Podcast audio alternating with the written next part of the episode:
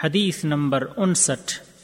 عن ابی ہریرہ رضی اللہ عنہ عن النبی صلی اللہ علیہ وسلم قال اذا قام احدكم عن مجلسه ثم رجع الیہ فهو احق به۔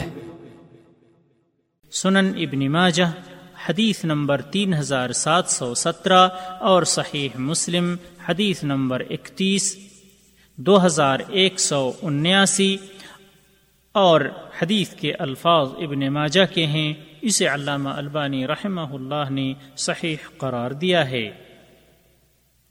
اسلام میں آداب مجلس۔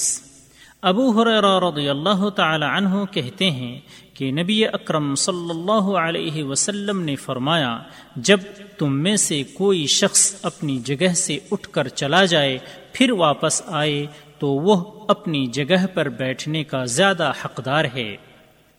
فوائد نمبر ایک، ایک مسلمان کو مجلس کے آداب کا پورا پورا خیال رکھنا چاہیے اور اس میں ایذا پہنچانے والی کوئی بھی حرکت نہیں کرنی چاہیے۔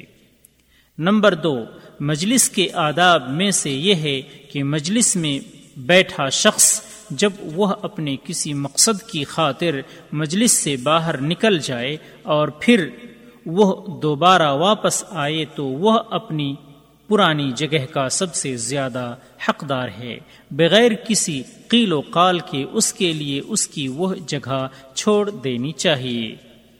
راوی کا تعارف ملاحظہ ہو، حدیث نمبر تیرہ۔